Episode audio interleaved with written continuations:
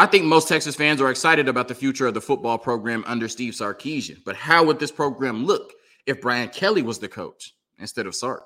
You are Locked On Longhorns, your daily podcast on the Texas Longhorns. Part of the Locked On Podcast Network, your team every day.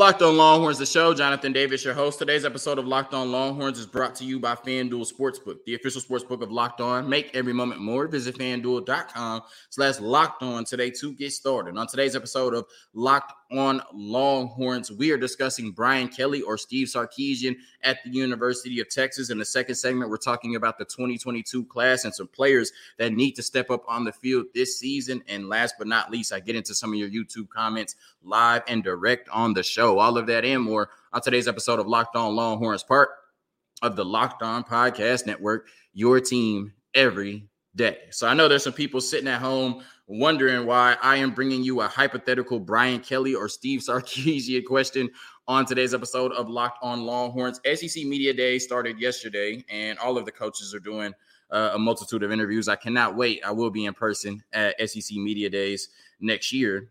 And Brian Kelly was asked something about the LSU job, taking the LSU job last year. And he said originally he was not interested, right? And he looked at the LSU opportunity as a long list of opportunities that came across his desk that he was not willing to leave Notre Dame for. And he mentioned some opportunities specifically. He mentioned opportunities in the NFL. He mentioned an opportunity at the University of Tennessee. And he mentioned an opportunity at the University of Texas, right? So we know that Texas showed some interest in Brian Kelly in 2021 before ultimately landing on Steve Sarkisian. Now, the question isn't who is a better coach because it's obviously Brian Kelly. Brian Kelly might be the best coach in college football without a national championship, right? The more fair question for Steve Sarkisian is who would be the best coach for the long term success and health of this football program?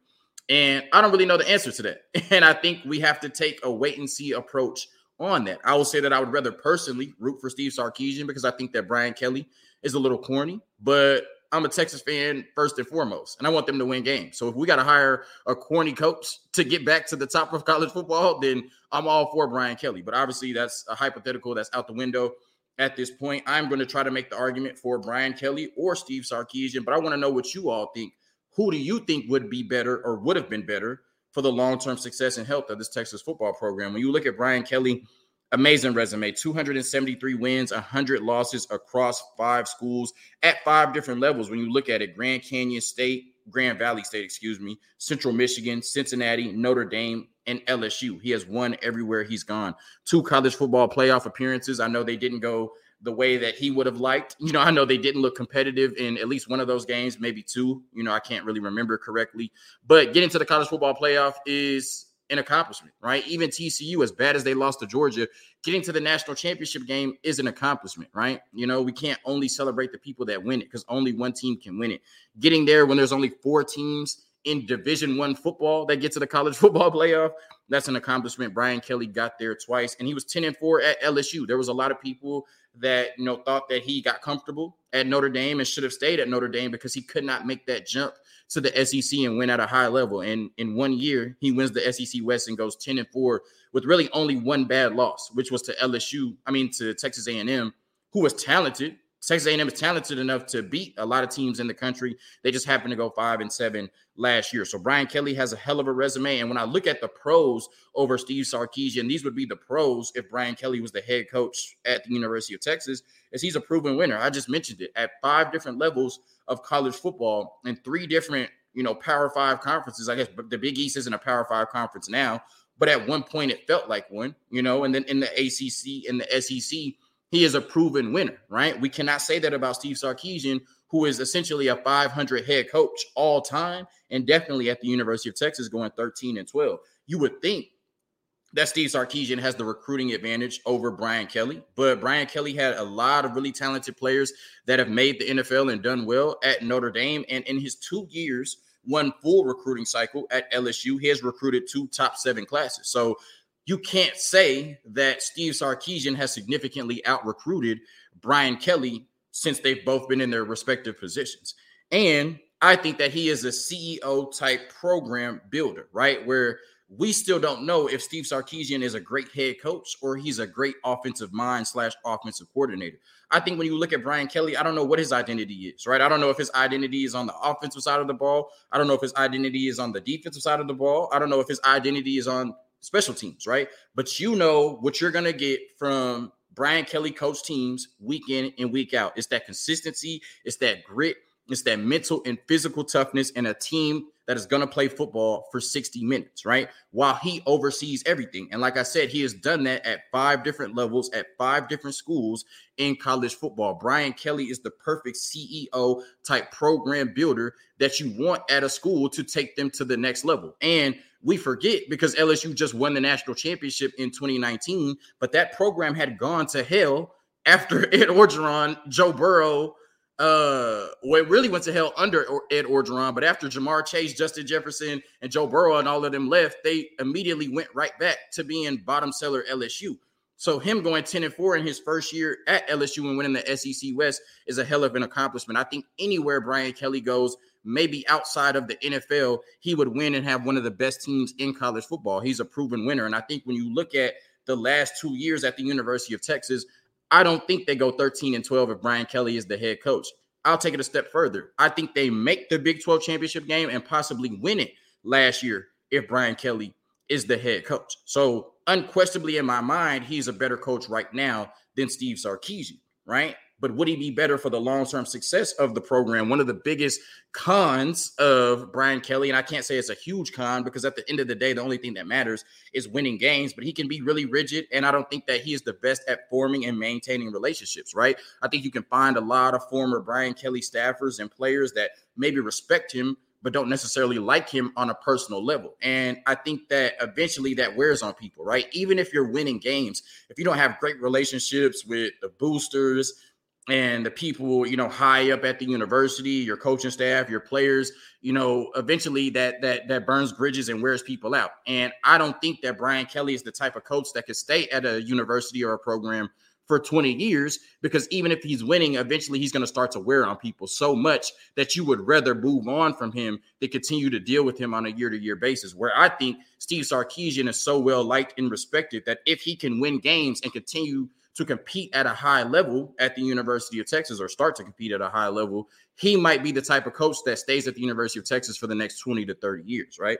So if it's a con, you know, I think that Brian Kelly can be a little rigid and may struggle to maintain relationships. But when you're winning 73% of your games, we could take a little rigid, right? When you look at Steve Sarkisian, 59 and 47, not great all time as a head coach, 13 and 12 at Texas, not great and not the standard at the University of Texas. When you look at the pros, the quarterback recruiting, if Brian Kelly was the head coach, we probably don't have Maalik Murphy. We probably don't have Arch Manning, and we probably don't have Quinn Ewers. And quarterback is the most important position on the field. Steve Sarkisian is recruiting that position at a rate that's only rivaled by Lincoln Riley, right? So if you're bringing in the best quarterbacks in the country every year or quarterbacks that are at the top of their class every year, eventually you should start to compete at the highest level in college football. I'm not sure our quarterback room would look the way it does if Brian Kelly was the coach instead of Steve Sarkisian. The offensive potential, right? We're looking at an offense and a team at the University of Texas that should be elite in that regard every year. Texas should be top 15 at worst every year offensively. I don't think you can say that about a Brian Kelly coach team. Now, maybe overall the team would be better, you know, even though I think the defense has made a lot of strides and we're a really good special teams unit, but it's always good to be able to hang your hat on one side of the ball. It's always good to be able to say, no matter what, we should be able to go into every game and put up 35 to 40 points on people. Now, there were some inconsistencies with the offense the last two years in terms of play calling and stalling out in the second half. And it still concerns me that in the two biggest games last year, the Texas offense did not score a touchdown, or they scored one touchdown. In TCU and the Bama game combined, they only scored one touchdown. That's on Steve Sarkisian to me. And he was supposed to come here and be an offensive guru. So why in our biggest games are we struggling to score points? So I think I love the offensive potential of Steve Sarkisian more than what we would have with Brian Kelly. But at the end of the day, the result comes down to who is scoring more points than their opponent.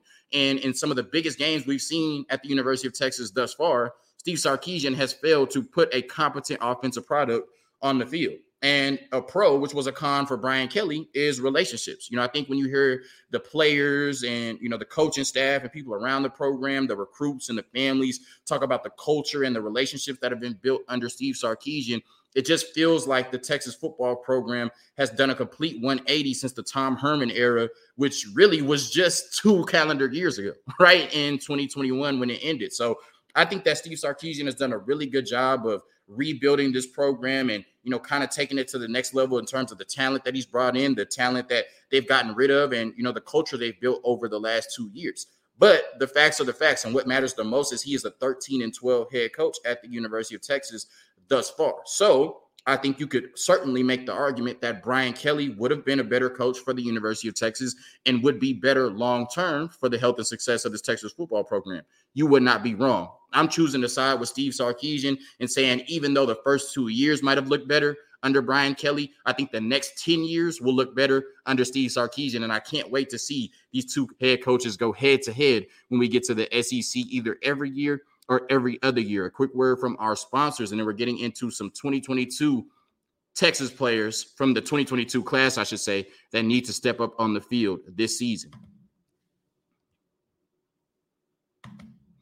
Take your first swing at betting MLB on FanDuel and get 10 times your first bet amount in bonus bets up to $200. That's right. Just bet 20 bucks and you'll land $200 in bonus bets, win or lose. That's 200. You can spend betting everything from the money line to the over under to who you think is going to hit the first home run, all on an app that's safe, secure, and super easy to use. Plus, when you win, you can get paid instantly. There's no better place to bet on MLB than FanDuel, America's number one sports book. So sign up today and visit fanduel.com slash locked on to get up to $200 in bonus bets. That's fanduel.com slash locked on. FanDuel, your official partner of Major League Baseball. You better go put that wager in for the Rangers to win the AL West. They're up three and a half games right now. Eventually, it'll be six or seven.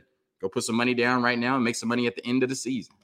March Madness is right around the corner. If you want to win your office pool, you need to stay caught up with all the college basketball action with the Locked On College Basketball Podcast. Every Monday, Andy Patton and Isaac Shade recap the biggest stories in college basketball, keep you up to date on the NCAA tournament bubble, and get you ready for the upcoming week of games. From the Big East to the Mountain West and everywhere in between, Andy and Isaac have college hoops covered on the Locked On College Basketball Podcast. Available on YouTube and wherever you get podcasts. Part of the Locked On Podcast Network. Your team every day.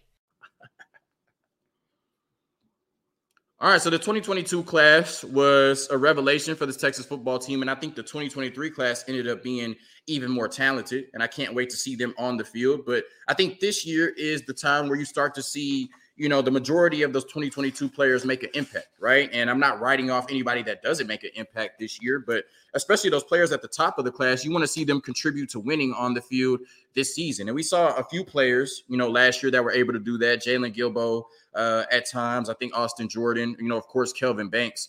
Uh, you know, who was a preseason, you know, all Big 12 first team pick, who was really good last year in a freshman All American. But now you want to start to see the majority of that class you know, take that next step and really contribute to winning on this Texas football team. And I think we have a ton of talent, but I think there are four players that really need to have a big season for Texas to reach their ceiling and their highest goals, right? I think Texas will be really good no matter what. But if this Texas football team wants to make and win the Big 12 championship game and at least be on the outside looking in of the college football playoff, then I think these four players need to have breakout seasons for the University of Texas. I'm starting with DJ Campbell, number one. And based on the play of Kelvin Banks last year, you would forget that DJ Campbell was our number one rated player in the 2022 class. And going into year two for DJ Campbell, I know we've dealt with some injuries there, but we're still having the conversation on if DJ Campbell or Cole Hutson is going to start at that right guard spot. And that concerns me a little bit, right? Like I said, I'm not writing him off. It's only his second year. He might spend three more years at the 40 acres and end up being a dominant guard. But we're comparing a top 30 player in the country to a top 500 player in the country. And I know stars don't always mean everything, but the recruiting sites typically get it right a lot more than they get it wrong. To me, it's the year and it's time for DJ Campbell to step up and be a really good player for this Texas football team. Also, my two biggest concerns going into the season are the interior offensive line and the pass rush, right? The interior offensive line was not great last year, but you have a super talented, super athletic, very physical, dominantly physical prospect in DJ Campbell that should be able to get on the field and at least give you 80% of what Kelvin Banks gave you last year. And I think in the reps that he got last year, he was really good, but there were some penalties, maybe some mental lapses, and overall, Cole Hutson ended up back in that spot. So, you know, I think that you know, between Hayden Conner and Jake Majors, Cole Hutson can find a home there and there will be a healthy competition. But for this offensive line to improve on what we saw last year, for this offensive line that needs to be better than it was last year. I think you need DJ Campbell to not only hit on his recruiting ranking, but to step in and be really good for this Texas football team. You don't have Bijan and Roschon anymore to cover up the lapses of the offensive line. We are expecting this Texas offense to be top 10 in the country. That's not going to happen with two effective offensive linemen out of five. I think for this offensive line to reach their full potential, for this Texas football team and this offense to reach their full potential, this needs to be the season for DJ Campbell to step on the field and live up to that five star ranking he had coming out of Arlington Bowie. My number two and three player is Ethan Burke or Justice Finkley. And I think both of them are going to be heavy players in the rotation. It really doesn't matter who starts. And like Bo Davis has said in the past, we don't have starters. We just have a collection of really good football players who are going to, you know, rotate in and whoop your ass, right? He didn't say the last part, but I'm adding that in, right? That's what he meant when he said it.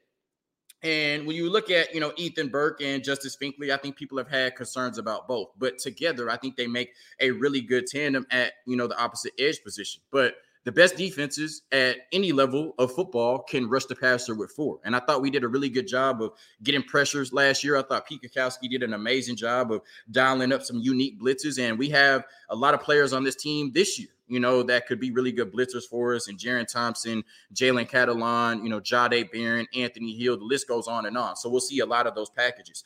But when push comes to shove, you have to be able to rush the passer with four. And I expect a really good season from Barryn Sorrell.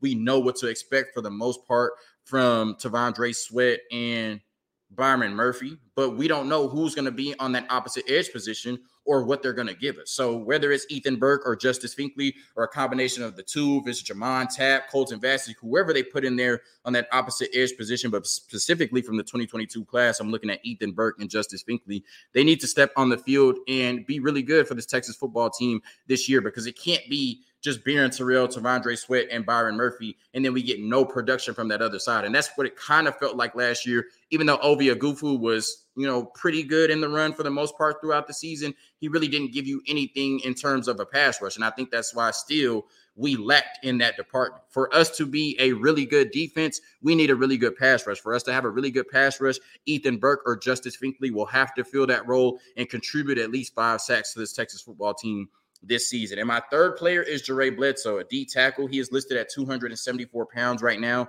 So he's somewhat of a tweener, right? But when I look at the long term health of that position, right now it's good with T'Vondre Sweat, Byron Murphy, uh, I think Sydir Mitchell, and Trill Carter, right? And then you have some other players in that room, Aaron Bryant and Vernon Broughton. But when you look at it next year, if you lose Alfred Collins, that's who I forgot to mention, right?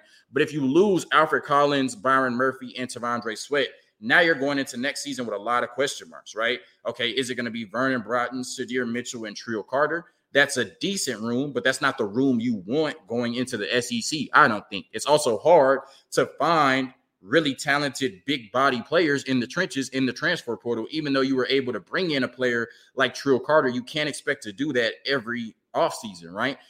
Good coaches for good pro good football programs do not let good players in the trenches leave their football program. So you would expect that the players on the team right now need to step up and be ready to take on a bigger role next year in your first year in the SEC.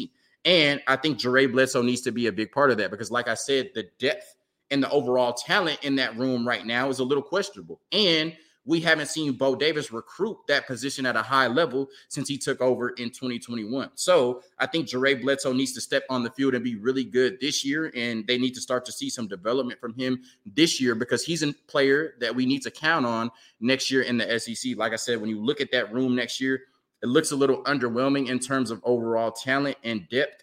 But if Jaray Bledsoe develops into a really good player on the 40 acres, that could go a long way into making that interior defensive line room a lot stronger in your first year in the SEC. A quick word from our sponsors, and then I get into some of your YouTube comments live and direct on the show.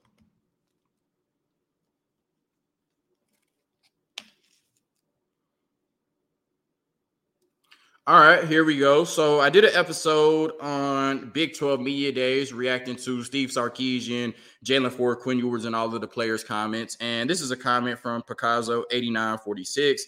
That press conference explains why this guy gets number five and number three recruiting classes in two straight years, and who knows where they will end up this year in the 2024 class.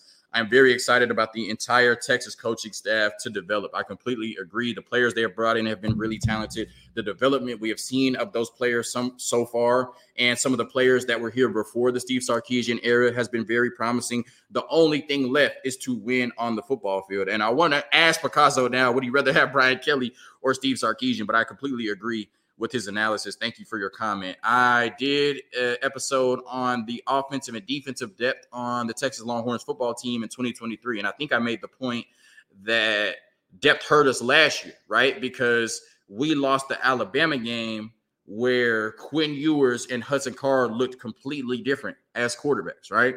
And Chess King 29 made a really good point. Hudson Card did not get the same type of chance versus Alabama. Sark went ultra conservative when Card came in. That was on the coach and play calling. I definitely have to acknowledge that. I was at the game and it did feel like, you know, the crazy offense that Steve Sarkisian was running in the first quarter, you know, with his offensive script changed the last three quarters. And maybe he didn't give Hudson Card a chance to just air the ball out and win the game. It felt like Steve Sarkisian tried to back his way into a win in that Alabama game the last three quarters. So that's a really good point from Chess King 29. Thank you for your analysis on that. This was an episode I did a long time ago. You know, some the algorithm is weird. You know, I could do an episode two months ago and somebody respond to it three days ago, right? So this was the episode I did when they hired Paul Chryst, uh, I can't remember Padam Sadat and Joe DeCamillis as special assistants to the head coach. And this was six days ago. I can't even remember when the episode was. It was over a month ago, but this comment was six days ago. As a Badgers fan, Wisconsin fan, all I can say is good luck with Chryst. He's earned the reputation of extremely conservative play calling and an offensive philosophy that dates to 1990. These two factors, among other, including his commitment to Mertz and other reasons, are what made the fans chase Chryst out of Madison. Interesting. I want to ask Eric Thompson 749 has he ever heard of Steve Sarkisian? And what makes him think that Paul Chryst will have that much input on the Texas offensive play calling this year? Does he think that Steve Sarkisian is going to sit on the sidelines while Paul Chryst is going to call that 1990 offense at the University of Texas? Come on, Eric. But thanks for you know watching and the engagement on my show. Cool hand Luke, make my day 8812. That's a mouthful. He can't even remember what video this was in response to, but he says, Do y'all forget about Sark's second half adjustments or lack thereof? He has not proved to be a great coach as of yet. He was a disappointment to me, in my opinion. Until he proves otherwise, I'm not drinking any Kool Aid. Nobody is even mentioning that. But hey, y'all keep on drinking it. You know, I think it's fair to say that he would rather have Brian Kelly over Steve Sarkisian at this point, and I don't think anybody is trying to trying to hide the fact or sweep it under the rug. That Steve Sarkisian has not been great in the second half of games, and he has not been great at adjustments. And I think that as an offensive guru, the offense has been left uh, some meat on the bone over the last two years. But I think most people are excited about the future of the Texas football program. We are more talented going into the season than we've been in over a decade. And we have to give Steve Sarkisian the grace to see if he can figure things out on the field in real time. Now, if he doesn't win this year, then there will be a lot more people with pitchforks and there will be a lot less Kool Aid drunk in the offseason next year. But I don't think anybody has forgotten about the lack of adjustments or, you know, maybe some shaky play calling or some shaky offense in the second half. We're just ready to move on and expect this Texas football team to be a lot better in 2023. And when I read comments like this, you know, I'm not policing the fans. I'm not telling you how to be a fan, anything like that, because it all looks different, right? When I read comments like this, where it's kind of snarky and they're saying, y'all keep drinking the Kool Aid, but I'm not, y'all love Steve Sarkisian, but I don't. I just ask yourself, like, are ask yourself, are you really a Texas fan? And I know you're going to say yes. Obviously, you're a Texas fan, right? But are you a Texas fan if you're actively rooting against people on the team, coaches, players, whatever? Like it's the same thing with Rodney Terry. If you're rooting against, which this comment sounds like, if you're rooting against Steve Sarkisian just so you could say I told you so, are you really a Texas fan at the end of the day? That's my only question. Thank you for tuning in to another episode of Locked On Longhorns, part of the Locked On Podcast Network, your team every day. Hook 'em. Peace.